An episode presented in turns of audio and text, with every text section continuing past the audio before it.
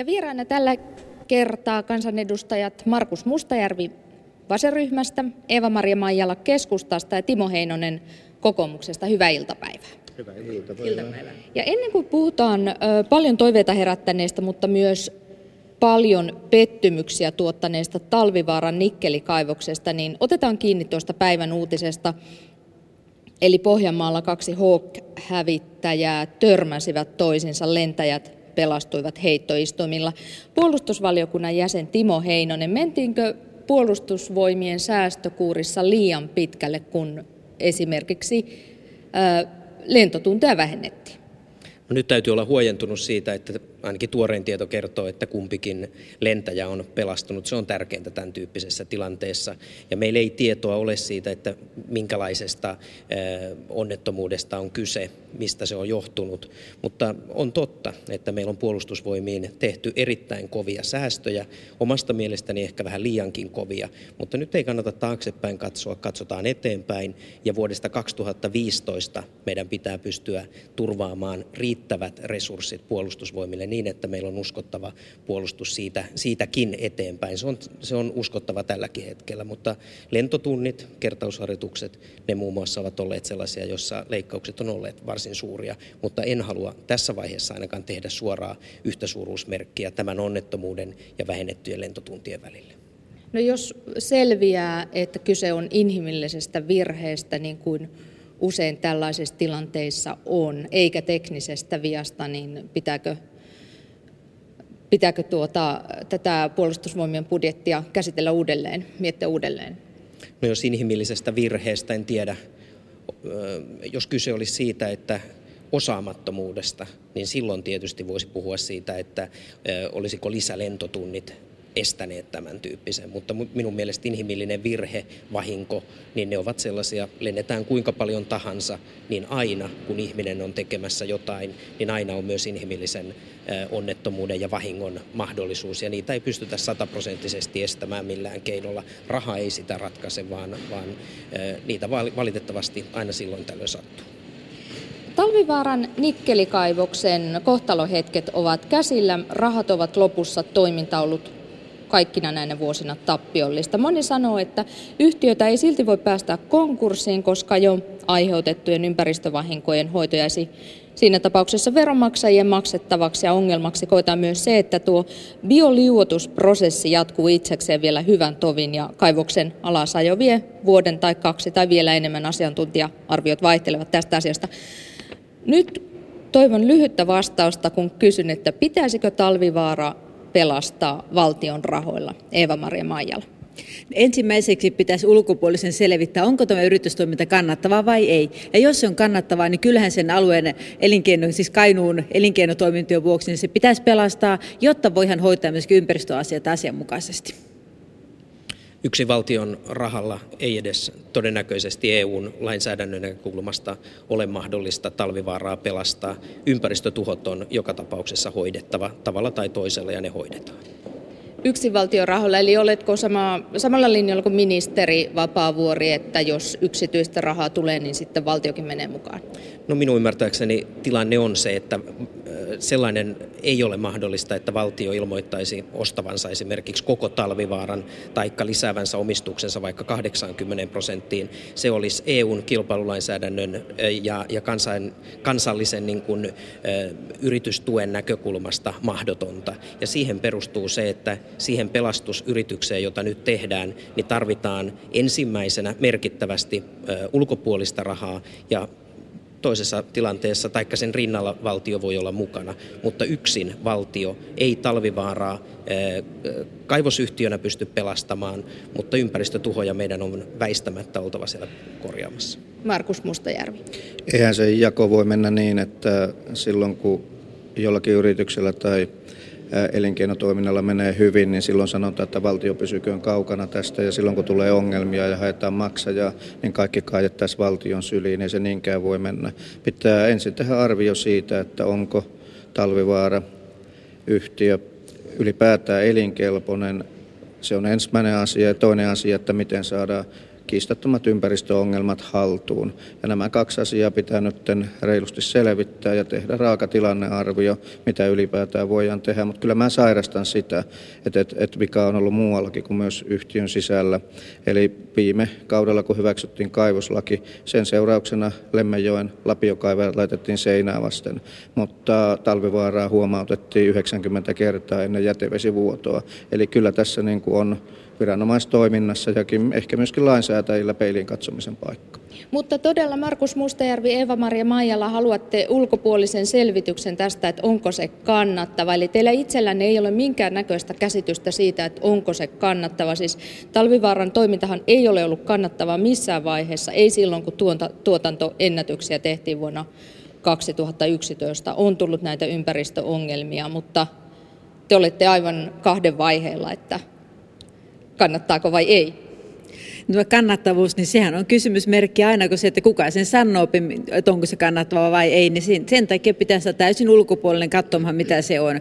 Mutta nyt se, että kun näin pitkällä tämä prosessi on jo laitettu menemään, niin me emme voi jättää, yksi, jättää yksi markkinatalon tilanteeseen tätä asiaa. Eli nyt meidän on pakko katsoa valtion ohjauksella tämä tilanne, että mikä tämä tilanne on, ja katsoa siitä sitten eteenpäin tämä kuvio. Mutta se, että ilman muuta yksityisten vastuuta ei saa tästä päästää mihinkään, eli kyllä me yritämme saada yksityisen puolen rahoitusta ja vastuuta ja kaikkia muuten jatkossakin mahdollisimman paljon tässä menemään eteenpäin. Ei tämä kannattavuuden arviointi ole ensinkään mikään yksinkertainen asia. Että siellä on ollut isoja ja pieniä sijoittajia, jotka on ollut sitä mieltä, että tämä raha poikii, mitä siihen yhtiöön laitetaan.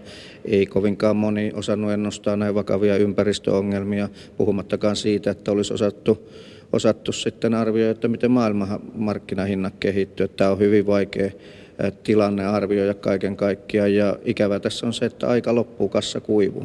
No olisiko se konkurssi ö, karmea vaihtoehto ja mikä siinä, mikä siinä olisi pahinta?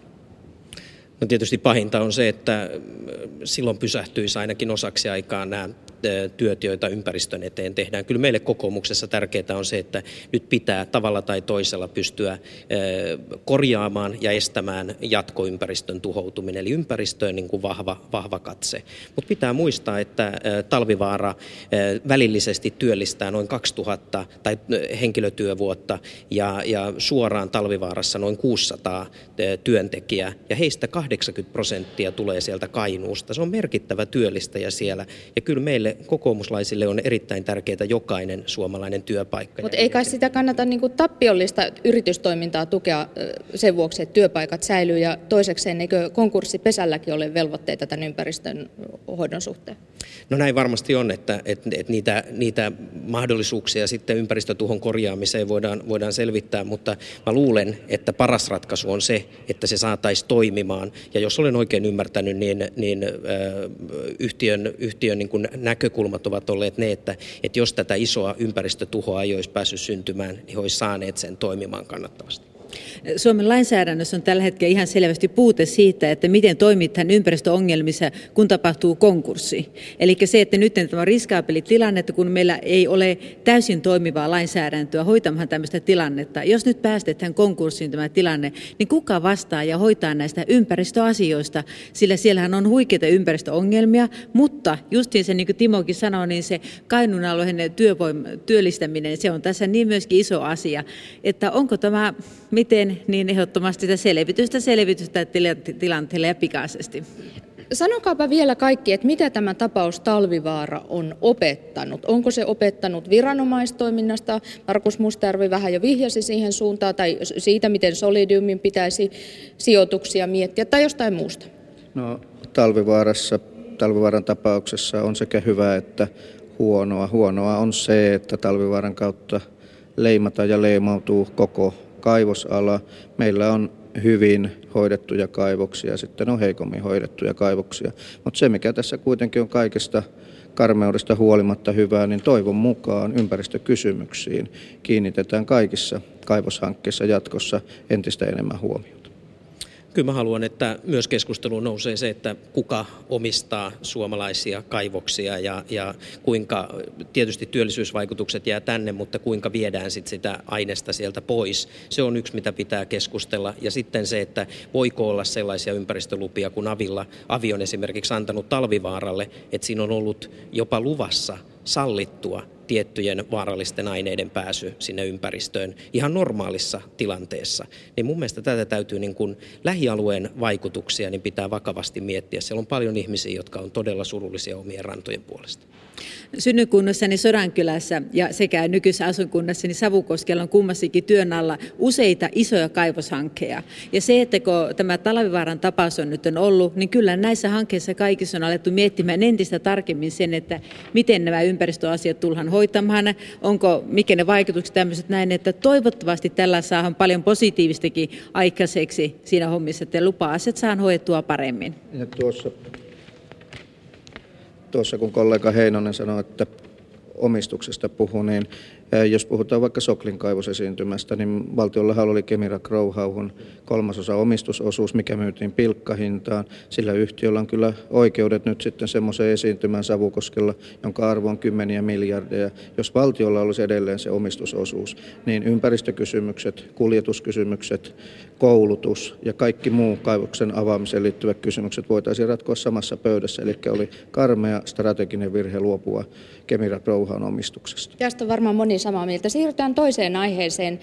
Kun on kaksi kansanedustajaa Savukoskelta, Lapista siis, Eeva-Maria Maijala ja Markus Mustajärvi, Timo Heinonen sitten Kantahämeestä, mutta kuitenkin kaksi kolmasosaa sieltä pohjoisesta. Puhutaan arktisesta arktisesta alueesta. Siinä on sellaista hypeä ympärillä Suomelle suuri mahdollisuus. On nämä jäämurtajat ja on teknistä osaamista vaikka öljyvuotojen, öljyn keräämiseen sieltä, sieltä jään seasta. Kaikenlaista suuret odotukset, mutta ehdotus arktisesta ministeristä sai niihkeän vastaanoton. Mitä tästä ajattelette?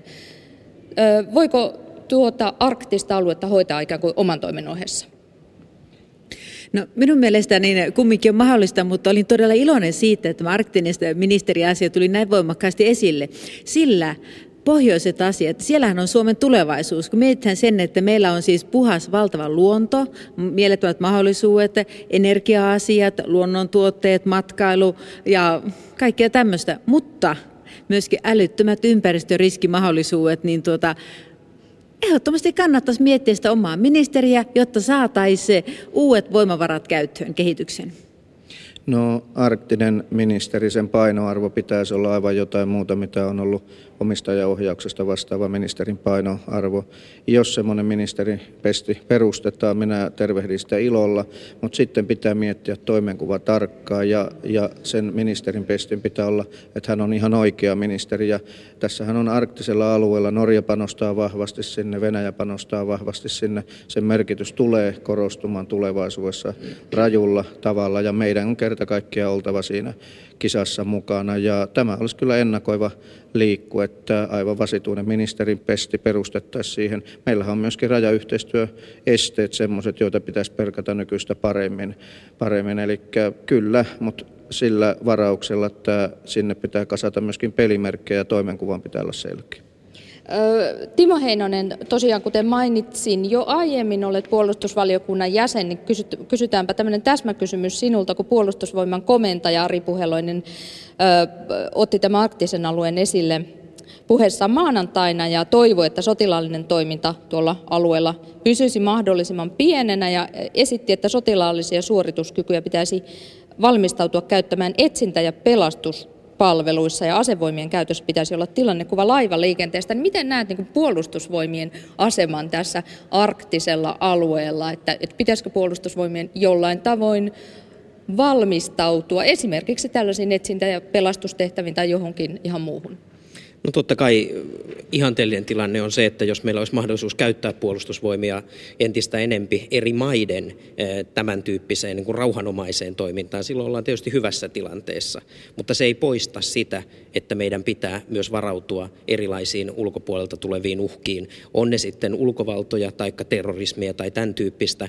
Ja silloin pitää olla myös valmius puolustaa koko Suomea, niin pohjoista Suomea kuin muutakin. Mutta on puheloisen kanssa täysin samaa mieltä siitä, että ei meidän ole syytä esimerkiksi, taikka olisi toivottavaa, että se ei muodostuisi tämä koko arktinen alue tämmöiselle niin kuin armeijoiden toimintakentäksi, vaan ennen muuta yhteistyön ja, ja, ja sitä kautta toiminnan kentäksi. Nyt meidän on pakko lopettaa, on ilmeisesti uutta tietoa tästä hävittäjäonnettomuudesta. Kiitoksia oikein paljon Eeva-Maria Majala, Timo Heinonen ja Markus Mustajärvi. Kiitos paljon. Kiitos.